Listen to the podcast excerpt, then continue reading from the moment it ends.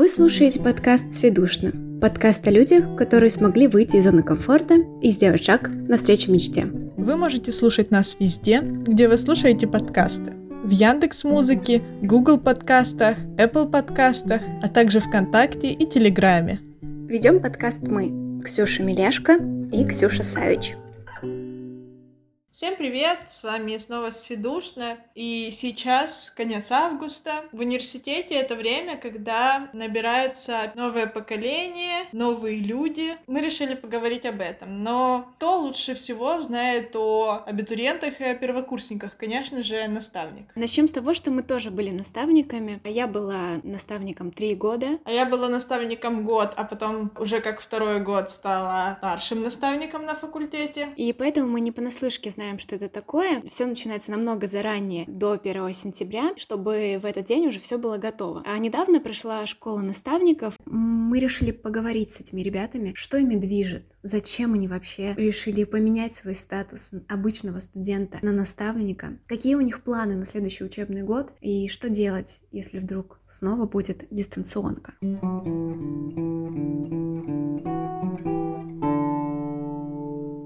Привет, меня зовут Ваня, я с ИМО, направление международные отношения, и да, это мой первый опыт а, в качестве наставника. Честно говоря, наставником я решил стать, потому что мне нравится помогать людям в целом, и это одна из возможностей быть полезным для кого-либо, тем более для первокурсников, которые только-только вливаются в студенческую жизнь, и они, наверное, ничего не знают, да, поэтому хочу помочь им. А дает мне это, ну, в первую очередь, новые знакомства. На самом деле это очень круто. Если будет дистанционка, это вообще не проблема, потому что есть замечательный Teams, ВК, есть Skype, есть все что угодно, Telegram, поэтому связь а, потерять нереально. Можно общаться со всеми удаленно, поэтому я думаю, это не такая уж большая проблема. Меня зовут Кирилл Романенко. Я старший студенческий наставник Института компьютерных технологий и информационной безопасности. У меня не первый опыт наставничества, я наставник с 2016 года. Мне нравится общаться с людьми и не меньше этого я люблю помогать. Ну, наставник для группы как старший товарищ. Он должен э, приходить на помощь в трудную минуту. Ну, до режима самоизоляции помимо встреч я всегда был на связи с группой, так что проблем с взаимодействием ну, не возникло. Привет, меня зовут Даша, я учусь в Институте механики, математики и компьютерных наук. Это мой первый опыт наставничества, но я надеюсь, что это не помешает ему стать положительным. Наставничество позволит узнать кучу новых классных ребят, познакомиться с их увлечениями и подчеркнуть для себя что-то новое. По сути, наставник — это друг, который знает чуть больше, умеет чуть больше и чуть лучше ориентируется в происходящем. Сейчас наша команда во главе с главным наставником собирает ребят в беседы, отвечает на возникшие вопросы, ну и как-то старается подготовить подготовить их эмоционально к новому учебному году. К сожалению, сейчас очень много разговоров о том, что перейдем обратно на дистанционное обучение. В принципе, всегда остаются социальные сети, всегда остаются голосовые чаты вроде Дискорда и Тимса, так что я думаю, связь мы не потеряем. Меня зовут Дима Молодцов, я закончил первый курс химического. В первую очередь, наставник это тот человек, который во всем этом супе уже поварился, нахлебался, знает, какой ложкой его кушать. На своем первом я по инерции влетел сразу во все мероприятия, в весь движ и ни разу об этом не пожалел. Сразу сформировался активный костяк, который участвовал во всех мероприятиях, но большая часть потока продолжала жить в режиме пришел, отучился, ушел, все. Это не круто, по-моему, в первую очередь для них самих, и если я смогу изменить что-то для нынешних первокурсников в этом плане, мне кажется, это будет здорово.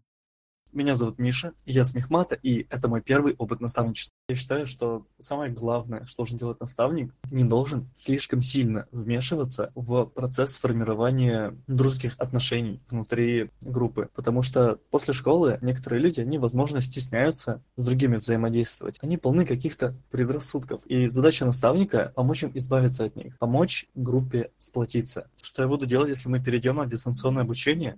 Ответ простой. Я буду плакать. Но если серьезно, то я надеюсь, что у меня будет возможность провести хотя бы несколько личных встреч со своей группой, на то, чтобы заложить фундамент эмоциональный с группой, чтобы потом можно было гораздо благоприятнее взаимодействовать с ними дистанционно. Ну, поговорим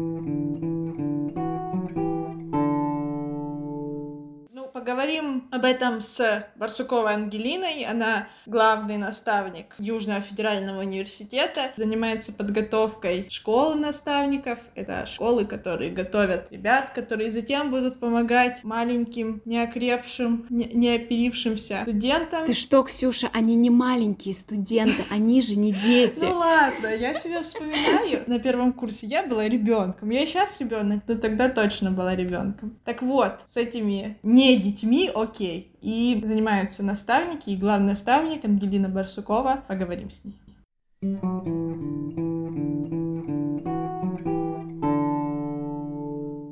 Привет, Ангелина! Привет. Мы пригласили тебя, чтобы поговорить о самом насущном сейчас, о первокурсниках и, соответственно, о их наставниках. Для начала расскажи, пожалуйста, людям, которые вообще не понимают, что происходит, кто это такие и откуда они появились, наставники. Э, были тяжелые времена в ЕФУ. Давайте начнем так эту историю мрачную. Когда приходили первокурсники, существовала, э, существовала какая-то активная молодежь, ребята, которые делали студвесны, которые пытались э, делать самоуправление. Все это развивалось. Ну, как бы в любом самоуправлении всегда нужны кадры. И эти кадры всегда должны быть сменяемы. И самые очевидные кадры, в принципе, это первокурсники, естественно. Тех людей, которые нужно прежде всего привлекать ко всей этой студенческой жизни. Как мне рассказывали, легенды ходили, что первые наставники появлялись на юридическом факультете. То есть ребята первые начали эту систему как-то апробировать, внедрять в ЮФУ. У них появлялись первых э, на факультетах ребята, которые подсказывали первокурсникам, то есть э, на группы их начали делить кое-как. Вот. Э, дальше пришел Карен Багдаков, самый первый наставник всея ЮФУ.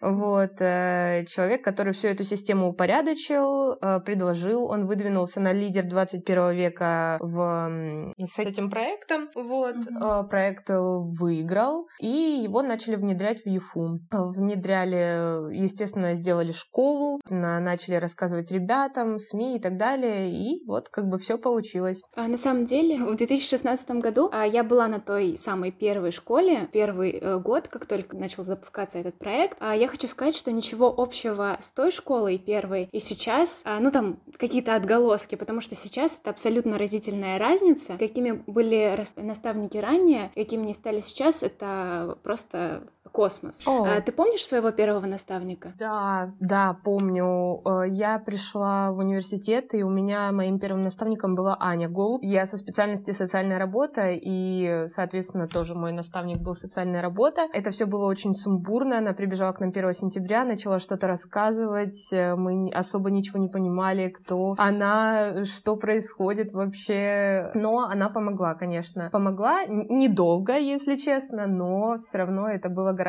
легче, чем если бы мы узнавали это сами. А вот э, тогда и сейчас, как ты думаешь, чем отличаются наставники? Появились какие-то вот прям категоричные различия?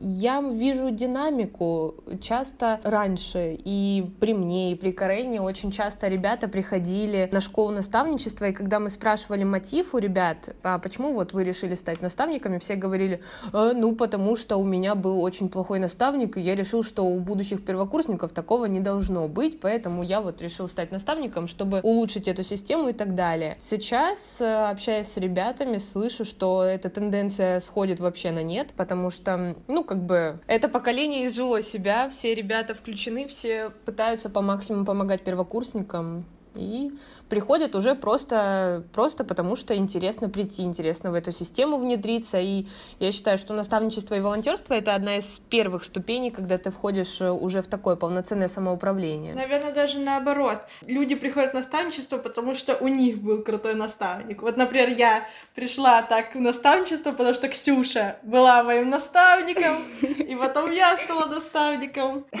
Мы часто спрашиваем вот у наших гостях о начале их студенческой активности, деятельности. Расскажи, а твой наставник был для тебя примером? Или вообще был такой человек, вот на которого ты смотрела и говорила на первом курсе, я хочу быть а, такой же, как э, эти люди? Да, да, да. Вообще в студенчестве это очень развито. Ну, по крайней мере, когда я пришла на первый курс, у меня был э, и есть э, очень сильный студсовет и физпин. И тогда председателем моего факультета был Руслан Денисов. И когда я пришла туда, я увидела его, увидела его команду ребят э, самоуправления. У меня настолько загорелись глаза, что я поняла, что я, я сделаю все, что угодно, чтобы попасть в эту компанию и в это комьюнити. И Русик, он помимо того, что хороший человек, он еще очень грамотный председатель, то есть он знал все нормативные акты, он э, постоянно делал нам кейсы, то есть вот мы первокурсники пришли, он делал нам школы э, внутри факультета, чтобы мы знали о своих э, правах, чтобы мы знали, к кому обращаться в случае чего. Вот, и я была настолько этим поражена, что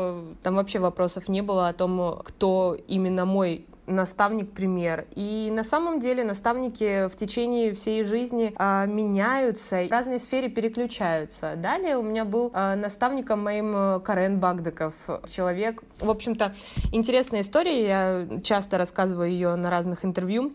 Такая звезда на разных интервью, просто когда часто, часто на студенте года спрашивают там опыт, кто был первым наставником и так далее. Рассказываю эту историю о том, что была школа Таймази, и искали человека, который может быть эм, э, куратором группы э, на смене в Таймази.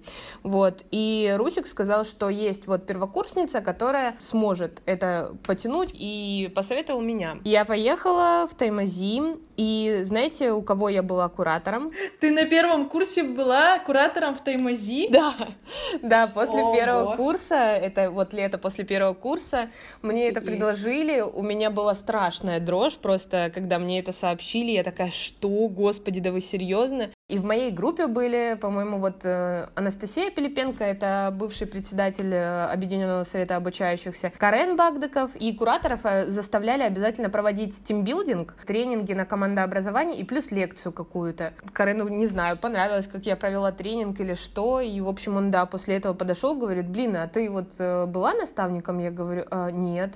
Он такой, тебе обязательно нужно быть, пройти наставничество академического уровня, то есть побывать наставником у первокурсников. Вот так, вот так все сложилось. Потом он э, привлек меня, чтобы я помогала организовывать школу. И вот, вот, вот так. Какие обязанности у тебя сейчас, как старшего наставника именно ЮФУ? Что ты делаешь? Ну, прежде всего и самое объемное это, конечно, организация школы. Второе, дальше координирование ребят, старших наставников, постоянный инфопоток. Ксюша, ты вообще знаешь, конечно. О, да. Да, э, доносить до первокурсников информацию, адаптация студентов, то есть самые основные цели по нашему распоряжению.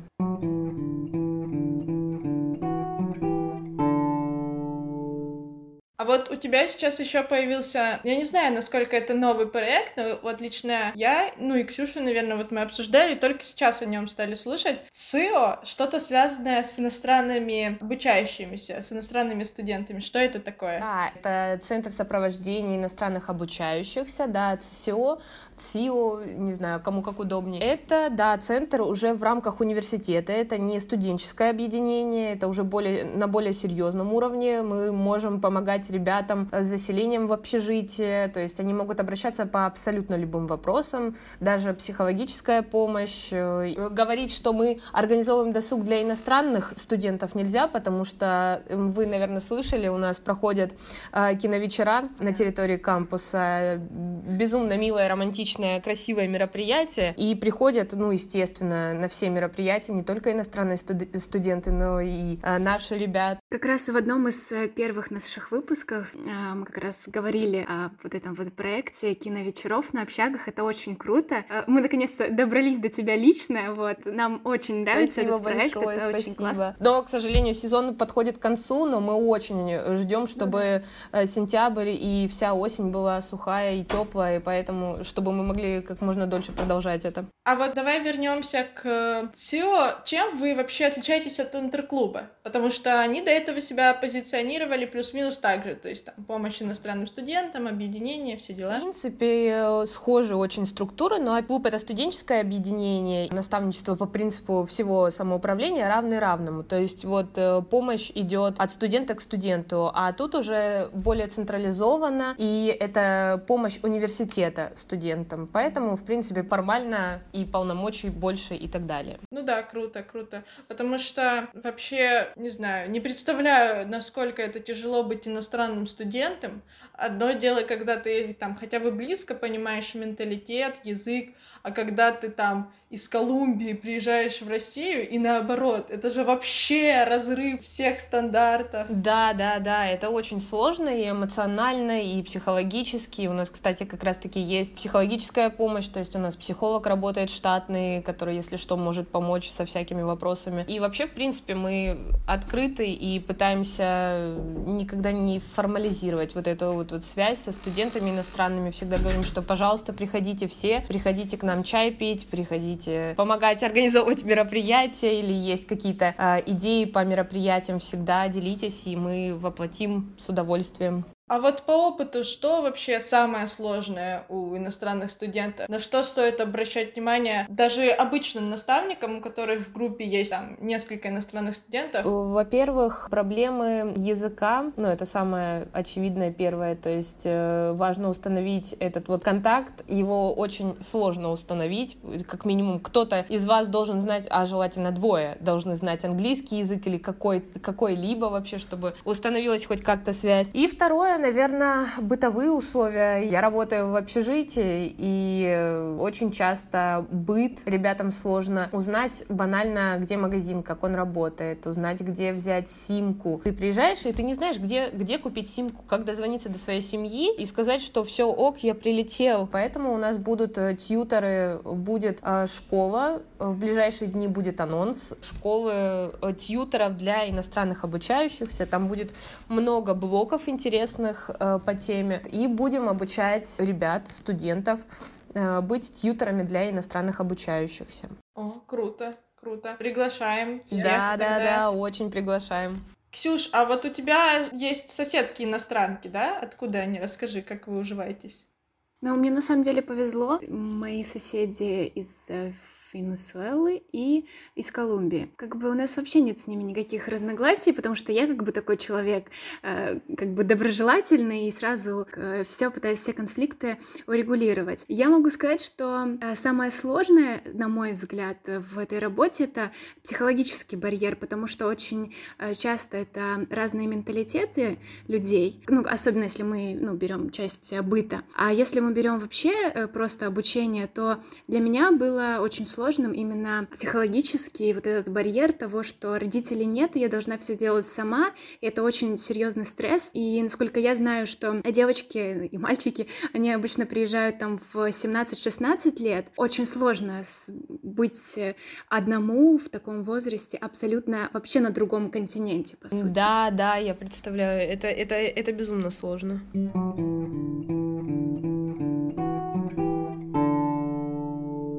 Перейдем к еще одной тоже насущной теме. Пандемия. Какова будет э, работа наставников в этих условиях? Какие сложности могут возникнуть? Как ты считаешь? О, это очень хороший вопрос, потому что я бы сама хотела услышать ответ на этот вопрос. Э, это безумно сложно, потому что приходится действовать в условиях того, как диктует э, время. Я не знаю, то есть Ксюша, ты знаешь, вот у нас что было с этой школой наставничества, она планировалась э, в обычном, ну как, относительно обычном формате. Вообще изначально она планировалась в СКНЦ, как все и было. Э, дальше поступил приказ о том, что нельзя более 50 человек находиться и проводить мероприятия в университете. И мы посмотрели на количество заявок 120 человек, поняли, что школу либо придется разбивать, либо ее делить э, по факультетам. В общем, вариантов было много. Из-за того, что распоряжения выходят э, с большой частотой, э, приходится, да, действовать вот в таких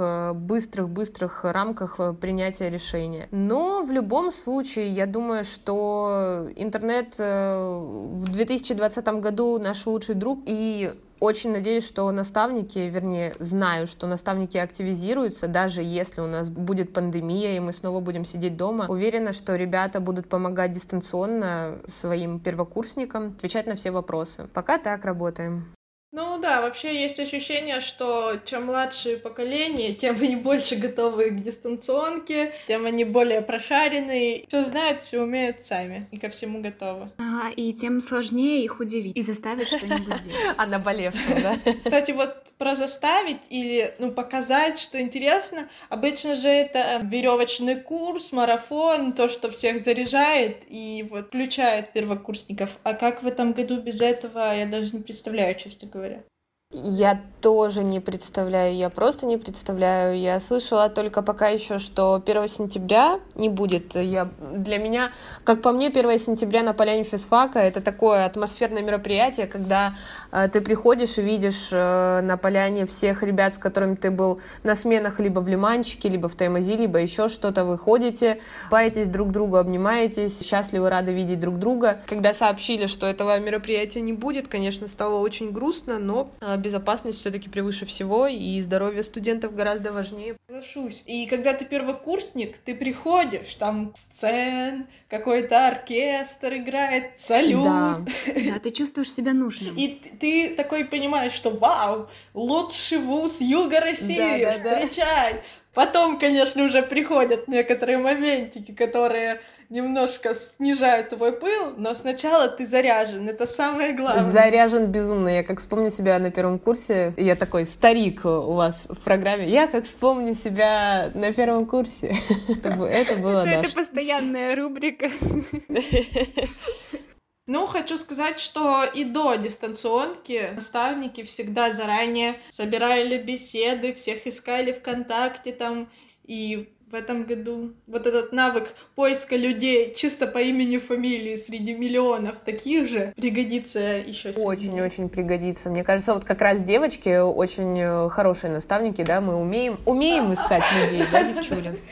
Мы как опытные ребята, а что делать э, наставнику э, тогда, когда вот на 1 сентября он очень хочет вот э, быть наставником, ему все это очень сильно нравится, а потом, например, к ноябрю, к декабрю у него падает интерес, и он понимает, что ему больше все, все не приносит удовольствия. Какой бы ты дала совет таким вот наставникам, что им вот делать? Пересиливать себя или переключаться на что-нибудь другое? Потому что на самом деле это очень частая проблема, когда э, ребята вроде бы хотят, а потом разочаровываются, и, и все, и группа падает. И потом начинается студ весна, их никуда никто не агитирует, и все очень да, печально. Су- суперский вопрос, на самом деле. В прошлом году была на форуме а, «Россия студенческая», и там как раз-таки, ну, понятно, что была в блоке наставничества, и спрашивала у коллег, как у них вообще проходит все это, и многие говорили, что у них наставничество длится полгода. То есть э, в сентябре наставники их берут, и в декабре как бы и свои полномочия вообще складывают. И я на самом деле сильно задумывалась насчет этой системы,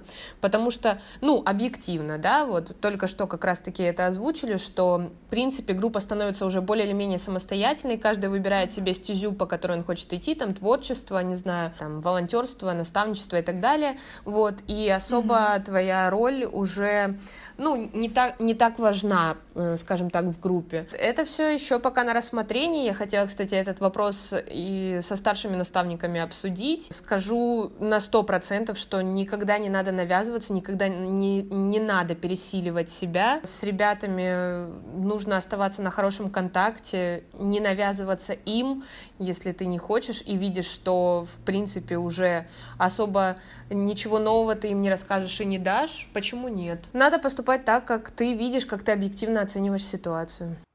Да, интересная мысль, потому что сейчас уже сколько прошел год, да, с того момента, как мы взяли новых первокурсников, уже нет каких-то там общих мероприятий, да, постоянных встреч, все вот как ты уже говоришь, да, все выбрали свою стезю и идут в своем направлении, но при этом тебе как наставнику постоянно прилетают одни и те же, ну, типа, банальные вопросы, которые тебя, как наставника, очень сильно изматывают, и которые ребятам, по сути, пользы не приносят. Два клика мышкой, и они нашли эту информацию, но им легче написать тебе, а ты уже устал от всего этого, и тебе уже нужно следующих брать, а ты все еще там морально где-то отстаешь.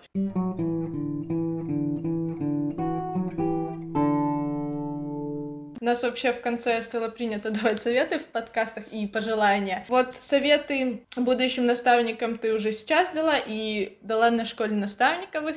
А какие бы ты советы дала первокурсникам? О, Боже мой, э, дерзайте и пробуйте себя во всем. Вика Цоколова, я помню, она рассказывала мне, что она перепробовала абсолютно все направления в ЮФУ. То есть она побывала и волонтером, и в СИЦЕ была редактором, и наставником вроде была. И, в общем, она перепробовала абсолютно каждую стезю, юфушного направления. Сейчас она выбрала творчество, культ масс. И, блин, это здорово. Так должно быть, так должно быть у каждого. Пробуйте, творите. Студенчество — это нереальная площадка. ЕФУ — это нереальная площадка для того, чтобы э, пробовать себя в абсолютно разном, делать ошибки, на этих ошибках учиться и идти дальше, э, понимать многое о себе, узнавать себя, познавать себя — это самое лучшее, что есть вообще в этой жизни. Поэтому я этот совет первокурсникам всегда даю, пробуйте всегда все новое. Да, класс, лайк, поддерживаю. Твои слова всем первокурсникам в уши. Блин, круто. Спасибо тебе большое. Спасибо вам большое. Мне безумно нравится то, что вы делаете. Очень приятно слышать. А нам нравится, что делаешь ты. Да, и что делают наставники, и что будут делать э, тьютеры, э, которые наставляют иностранцев. Становитесь ими. Это очень круто. И знакомиться с первокурсниками, меняться энергией, это классно. А с иностранцами работать, так это же вообще Да. это столько опыта, столько знаний. Да, и английский можно подтянуть. И испанский, и, французский, да.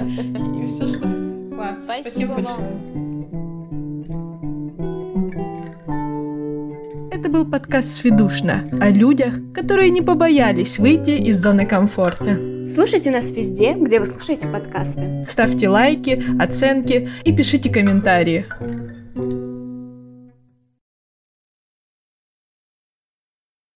Всем привет! Привет. Привет! Привет! Привет. Привет! Привет. Я Загребаева Маргарита. Меня зовут Амбартимян Вадим. Аня. Меня зовут Даша. Слесаренко Артем. Меня зовут Белоусова Дарья. Я Роганова Карина. Я Дима. Больше Степан. Меня зовут Тася. Илья, я из Ночер. А, живу в Ростове-на-Дону. Я с Урала. Я ростовская. Я из поселка Каменоломня. И я из Ростова-на-Дону. From поселок Каменоломня. Я из Ростовской области. С поселка Персяновского. Живу в Морозовском районе. Я из Ростова-на-Дону. Поступаю в Южный федеральный университет. На механику и математическое моделирование. Направление прикладная информатика. На ФИИТ Мехмата ЮФУ. Педобразование. На экономику. Экономический. Экономический факультет на направление прикладная математика и информатика. Мое окончание учебного года было довольно волнительным, трудным. Спокойно. Я выдохнула с облегчением. Наконец-то буду учиться по своему профилю, у меня не будет лишних предметов. Я не ожидал, что я смогу поступить сюда. Июнь мы готовились, в июле сдавали, а в августе волновались из-за поступления. Вообще, вообще времени не было на отдых. Перенос ЕГЭ вызвал небольшие трудности. Создавало лишнее беспокойство. Готовиться уже не было сил. Это был только плюс в нашем году. Я сидела, не вылезая из одной комнаты и готовилась к экзаменам. Не ожидал, что я смогу поступить сюда.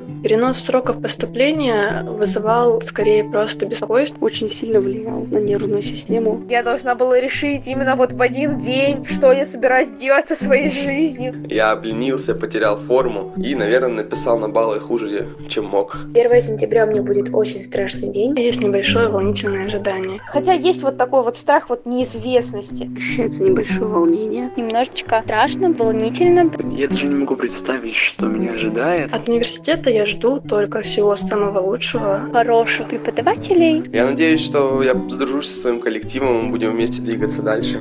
Хочу дополнительных занятий, театральных и рисовательных кружков. Говорят, что студенчество это самое лучшее время в жизни. Постоянно слышу, что время, когда ты студент, чуть ли не лучшее в жизни. Единственное, чего я боюсь в университете, так это вылететь из него и пойти в армию. Боюсь, что сразу не пойму систему выставления оценок. Боюсь двух вещей. Это матерых преподавателей математики и тех, кто уже с первому курсу знает всю вузовскую программу. У меня очень радостные чувства перед 1 сентября. Я думаю, что это 1 сентября будет особенным, ведь это уже не школа, это вуз. Все же новый коллектив, новое место учебы. Там уже не будет ни родителей, никого. Ты сам за себя, за тебя никто не печет. Ты сам ответственен за свое обучение. В университете могут отчислить из-за несдачи сессии. Никто не будет тебя тянуть за уши. Если ты хочешь учиться, то будешь учиться. Если нет, то это уже твои проблемы.